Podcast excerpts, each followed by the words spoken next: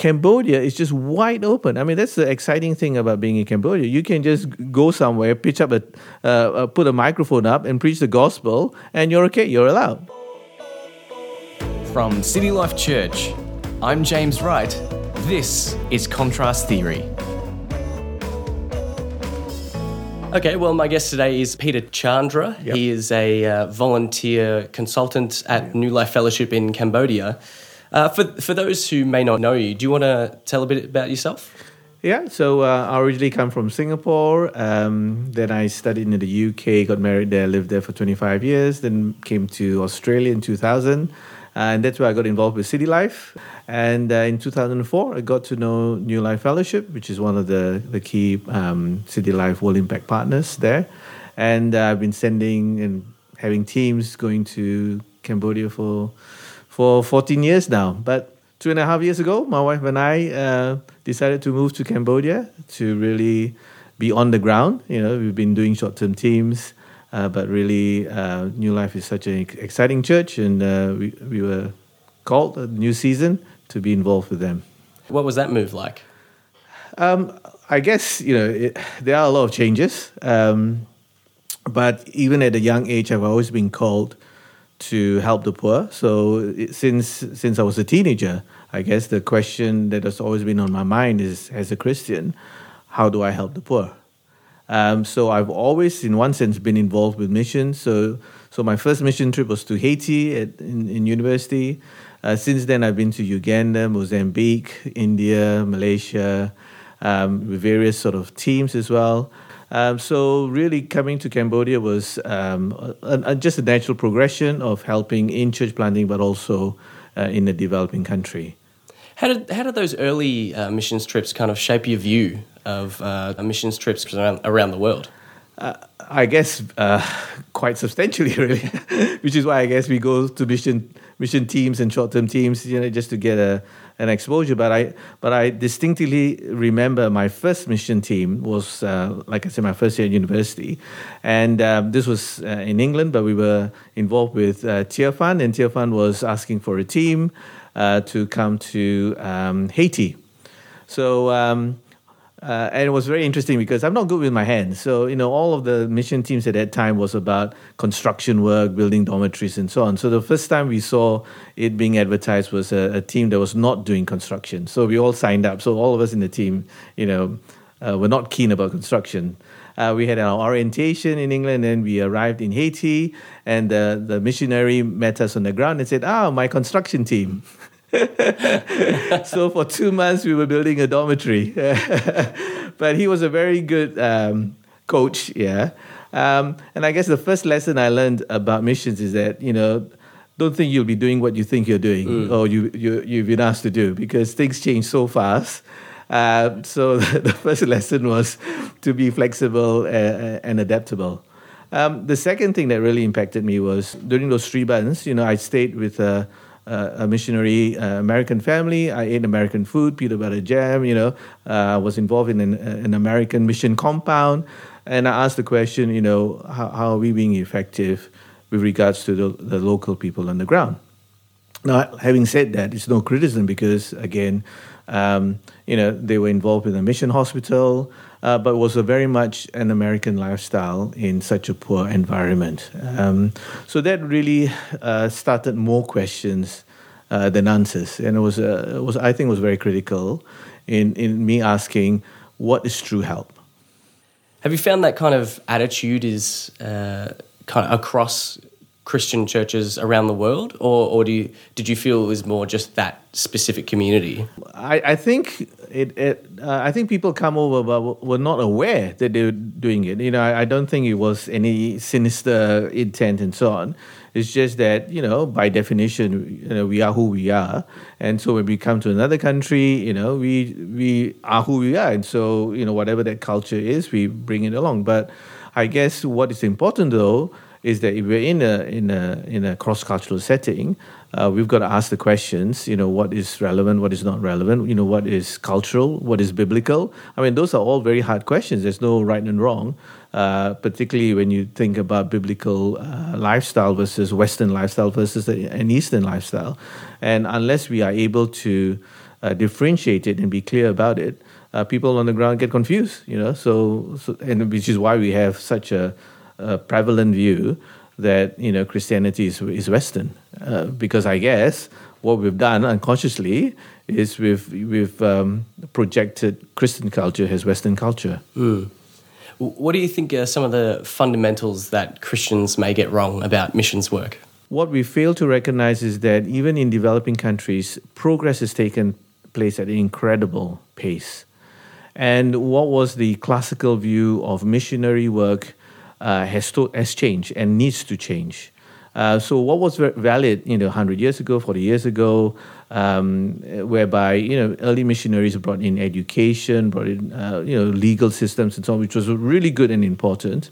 Um, things have developed further. You know, now we're in a global age, we're in the internet age, and so on. And so, even what is Eastern culture? Because you know, even in Phnom Penh, you know, all of them are looking at Western clothes and music and songs as well. So, so we need to recognize that things are changing tremendously.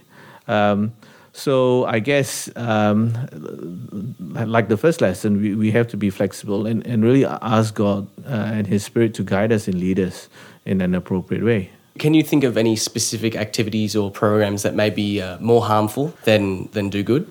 Yeah, I you know I I um, I think one of the the tendencies is.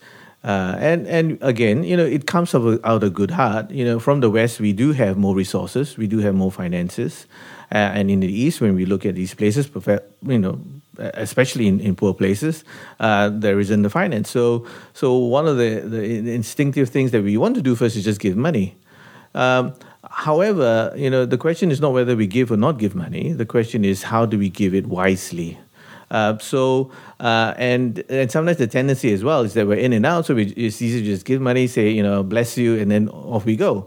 But if we don't do it in the proper way, if we don't think about ownership, if we don't think about sustainability, if we don't think about responsibility, accountability, uh, then that's where the danger is. So the question is, you know, how, how do we go about giving the money? Uh, and uh, just as an example of how uh, it can be detrimental, um, is that you know we always talk about oh let's go and you know in, in, in Cambodia let's go and visit the slum kids okay so we see them you know they are poor you know and they are um, you know, collecting recyclables and so on in order to, to earn a living. So our heart goes to them, and you know, we, we give them money, and you know, of course, they're very grateful, and we feel very great. You know, we, we feel very blessed because we've been able to to help them. Um, however, what has uh, happened in, in, most cases is that they now become dependent on uh, short-term teams coming over with a heart and giving them. And when we try to introduce programs that says, look, let me help you to develop a skill so that you don't have to depend on handouts. Um, you know, uh, but you have got to come for some classes, you've got to do some learning, and it's a responsible. Uh, we have kids when they come back and says, oh, why should we do that, right? We'll just go, you know, another NGO will come and give us money. So, so you then say, well, okay, so whose fault is it? Mm. Yeah. Uh, it reminds me of, uh, I, I took a trip to Cambodia and we went to the uh, was it the Tuol Sleng prison? Yeah, yes, and yeah. Uh, but there were there were some people on the outside who uh, were I can't remember deformed in some sort of way, yeah. and mm. and when we were there, when we were walking past them, they were very uh, very you know needy and yeah, begging for money. And we were told by the people that were taking us to just ignore them, keep walking. And when I turned around after we'd left, they stood up. They were just kind of chatting with their friends. They were laughing, and and unfortunately, though, you know that is the minority. So so if you you know went through that experience, the natural. Uh, uh, repercussion is, you know, oh, yeah, I shouldn't be giving any money. Mm. But again, there's a lot of other people that are yes, really yeah. needy. so that's why my suggestion is, you know, really do the homework to find out which organizations are involved in the long run. Uh, mm. It's on the ground, they're there in the long run. They have thought through those questions of ownership, accountability, sustainability. Uh, so, so I guess my my my um, my comment is give money, but give it wisely. Do the homework, do the research, um, find out which organizations have got track record uh, and has got ways. And to me, a, a, very important word for me now is sustainability. Um, so let, let me give you an example. Uh, you know, water is very precious. So, you know, the whole area of digging wells, providing fresh water, clean water is crucial because clean water really you know, wipes out one third of the the, the, the problems, medical problems that occur. So, so clean fresh water is important. Um, a few months ago, we went and visited the village. There was a well that uh, that the church had dug, um, but it wasn't working. Right? So we talked to the pastor and said, "Look, why why is it not working?" Oh, you know, uh, one of the parts had broken down. Right? So we said, "Why don't you get it fixed?" He said, "Yeah, I got it fixed, and then the kids were playing, and then it, it broke again." So we then say, why don't you, you know, put a fence around so that the kids don't play with it, um, so that it doesn't get breakdown. Oh, it's just too hard, you know. Uh, so I just didn't bother. So we asked the question, well, so what happened to those people that needed the water? Oh, they've got to buy the water somewhere else. Okay, so so what struck me was this: we gave him the well, we gave him the money, we dig the well. He had nothing invested mm. in that well. So when it broke down, he will look to the NGO and say, fix it. Right? And whose fault is that? It's our fault. Yeah? So, so now we're saying, if we're going to help you the well, you got to put in your part of the, the play as well. Right? So the whole issue about joint responsibility, working together in partnership so that they, be, they feel they've put in sweat and tears into it, uh, they are also invested in it, in the whole area of, of ownership. That's step one. Now we're looking at how do we then provide uh, a reason, incentive for him to make sure it's working well and, and, providing water and so on. So now we're embarking on project that says not only will we help you with the well and so on, but we want to teach you how to sell the water. Right? Because people do buy water and people will pay for water, right? So we'll teach you how to sell the water. So now you have an income stream, right, that will provide you with, with income as well um, so that there's a sustainability plan. And guess what? If it breaks down, you're not having any income, so you will fix it. so yeah, so our thinking, I hope, has progressed, and we're now looking at all of our projects to have a sustainability income generation component. Mm. I've heard you speak before about uh, empowering local people. How do you feel that model kind of coincides with Western churches wanting to help? The best way we can help I, believe now, from the Western viewpoint, is really building capacity, training the trainers, and not doing it ourselves. So there is a, a, a, quite an acceptable methodology that's already being used in Africa, in Asia, and so on, called um, uh, community health development, or in other places it's called church and community mobilization. And Tearfund calls it Umoja. So World Vision, Tear, Compassion, all working towards this methodology, which fundamentally means don't assume you know the answers. When you go to a village, work with the village chief, work with the village committee, and if there isn't one, uh, facilitate the forming of a village committee. But get the pastor involved as well. So the pastor is seen as part and parcel of wanting to help with the village. And let the village committee tell us what they need in, as opposed to us uh, telling them what they need. Right? Uh, and then from then, they, they see ownership and then and work a way whereby, in partnership, uh, we you know, provide some funds, they provide the, the manpower or whatever, so that it's a joint program. But let the village decide on what's important. Let me give you one specific example that I've heard in the past. Um, there's the, uh, an NGO comes to this village, you know, notices um, the, the issue of sanitation and so on. And they said, look, you know, we'll help you build toilets and so on, you know, which is really important. But the village committee says, no, actually, we want a road. So what? You know, I kind of, okay, but the principle is we let the village decide. So they helped the village build a road. When they built the road, they discovered that this road, it's a simple dirt track, was instrumental in this village being able to do trade with the other villages. And as a result of that, they were able to sell their, their vegetables, their goods, and so they had income. With that income, they then built the toilets and the schools and so on. So the villagers know they need toilets and so on, but they knew what was the critical critical path. Mm. Right? So we have to learn how to trust the village committee come up with what they need. Mm. Is there anything specific that uh, your church, New Life Fellowship, is doing, uh, or any programs that they're starting that you are particularly proud of?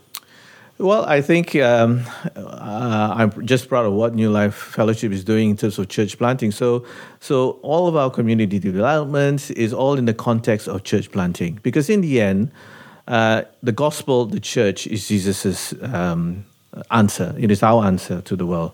So whatever we do, even in community development, is in the context of church planting. I see that as two two sides of, of the coin. Um, so New Life is just incredible in their commitment, their excitement in, in planting churches. So they've got a goal of 500 churches by end of next year. They're already coming to 300. Um, what they've also made is a decision that all of their village pastors have to be bivocational because you really, you know, you can't pay $50 every month for 500 people and you know that's a big bill so the challenge is as well is to helping the, the pastor or the congregation to have some small businesses as well so that they can have an, an income. So, so New Life has got the foundation, uh, the livelihoods is trying to help the pastors, you know, whether it's selling water, whether it's chickens and so on, to be able to do more and more of that and the training associated with it.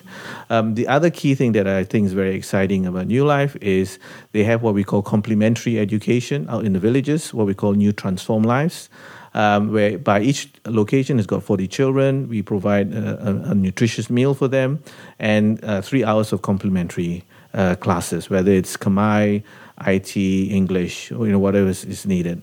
Uh, but it's really been powerful because education really is a, a, real key for the future of any, any country. Um, so that is being um, rolled out in one sense. The, the, more uh, uh, funds we have, um, we are able to do more locations. But again, with the sustainability uh, principle, we have said that we will fund only for three years. And in the fourth year, they have to be sustainable. So we're giving them three years to start charging fees, even if it's 10 cents, 50 cents, so that in the fourth year, their quality will be high enough uh, that they will be able to get enough revenue to sustain them. So we have said to the pastors, we will pull the plug in, in year four in terms of finances because again we want you to be sustainable. But we know it works. There's a, a, another church where the pastor has got that mindset and within two years they've had enough money to pay for the teachers to pay for the meals and so on. And uh, and the, the families benefiting the, the, the, the, families value the education because they're paying for it as well.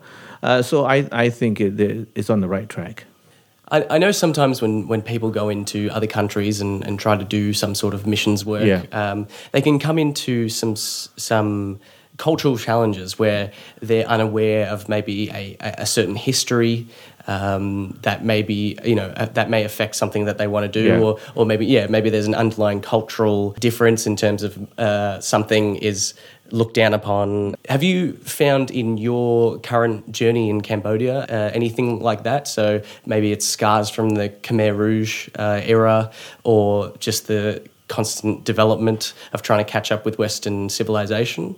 Yeah, I think, you know, particularly with Cambodia, we do recognize that the Khmer Rouge and what has happened in terms of one quarter of the population being killed and the critical population in terms of the academics, the business people, has really meant that the country uh, has got a long way more to go in terms of chasing up with the rest of Southeast Asia.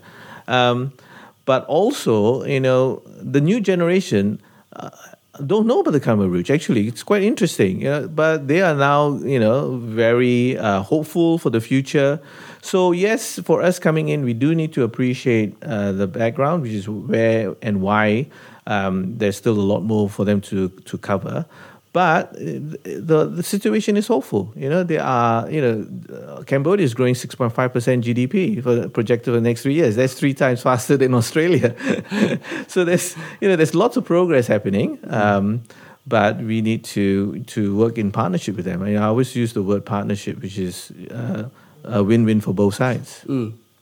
How have you found the uh, Christian persecution in Southeast Asia? Is, has, is it uh, substantial in any of the countries that you've been in, or has it been okay? Well, one of the uh, and and uh, most people don't appreciate that in Cambodia, you can go anywhere in Cambodia and preach the gospel. That's amazing. You can't do that in Vietnam because it's a communist country. You can't do it in Laos. Uh, Thailand, you know, is a is, is, a really stronghold in terms of Buddhism. Uh, Myanmar, because of the heritage, is very difficult to to get there. So out of Southeast Asia, Cambodia is just wide open. I mean, that's the exciting thing about being in Cambodia. You can just go somewhere, pitch up a, uh, uh, put a microphone up, and preach the gospel, and you're okay. You're allowed, right? Um, so we really have a window of opportunity in Cambodia. You can go and preach anywhere as long as you don't talk politics. You know, we have to be sensitive to that. But God has opened that door. Uh, but we don't know how long that window will be open. So, you know, my view is that let's let's really go as much as we can in God's favor whilst the opportunity is open. Mm. What sort of resources would you recommend to people who are interested in these sorts of areas?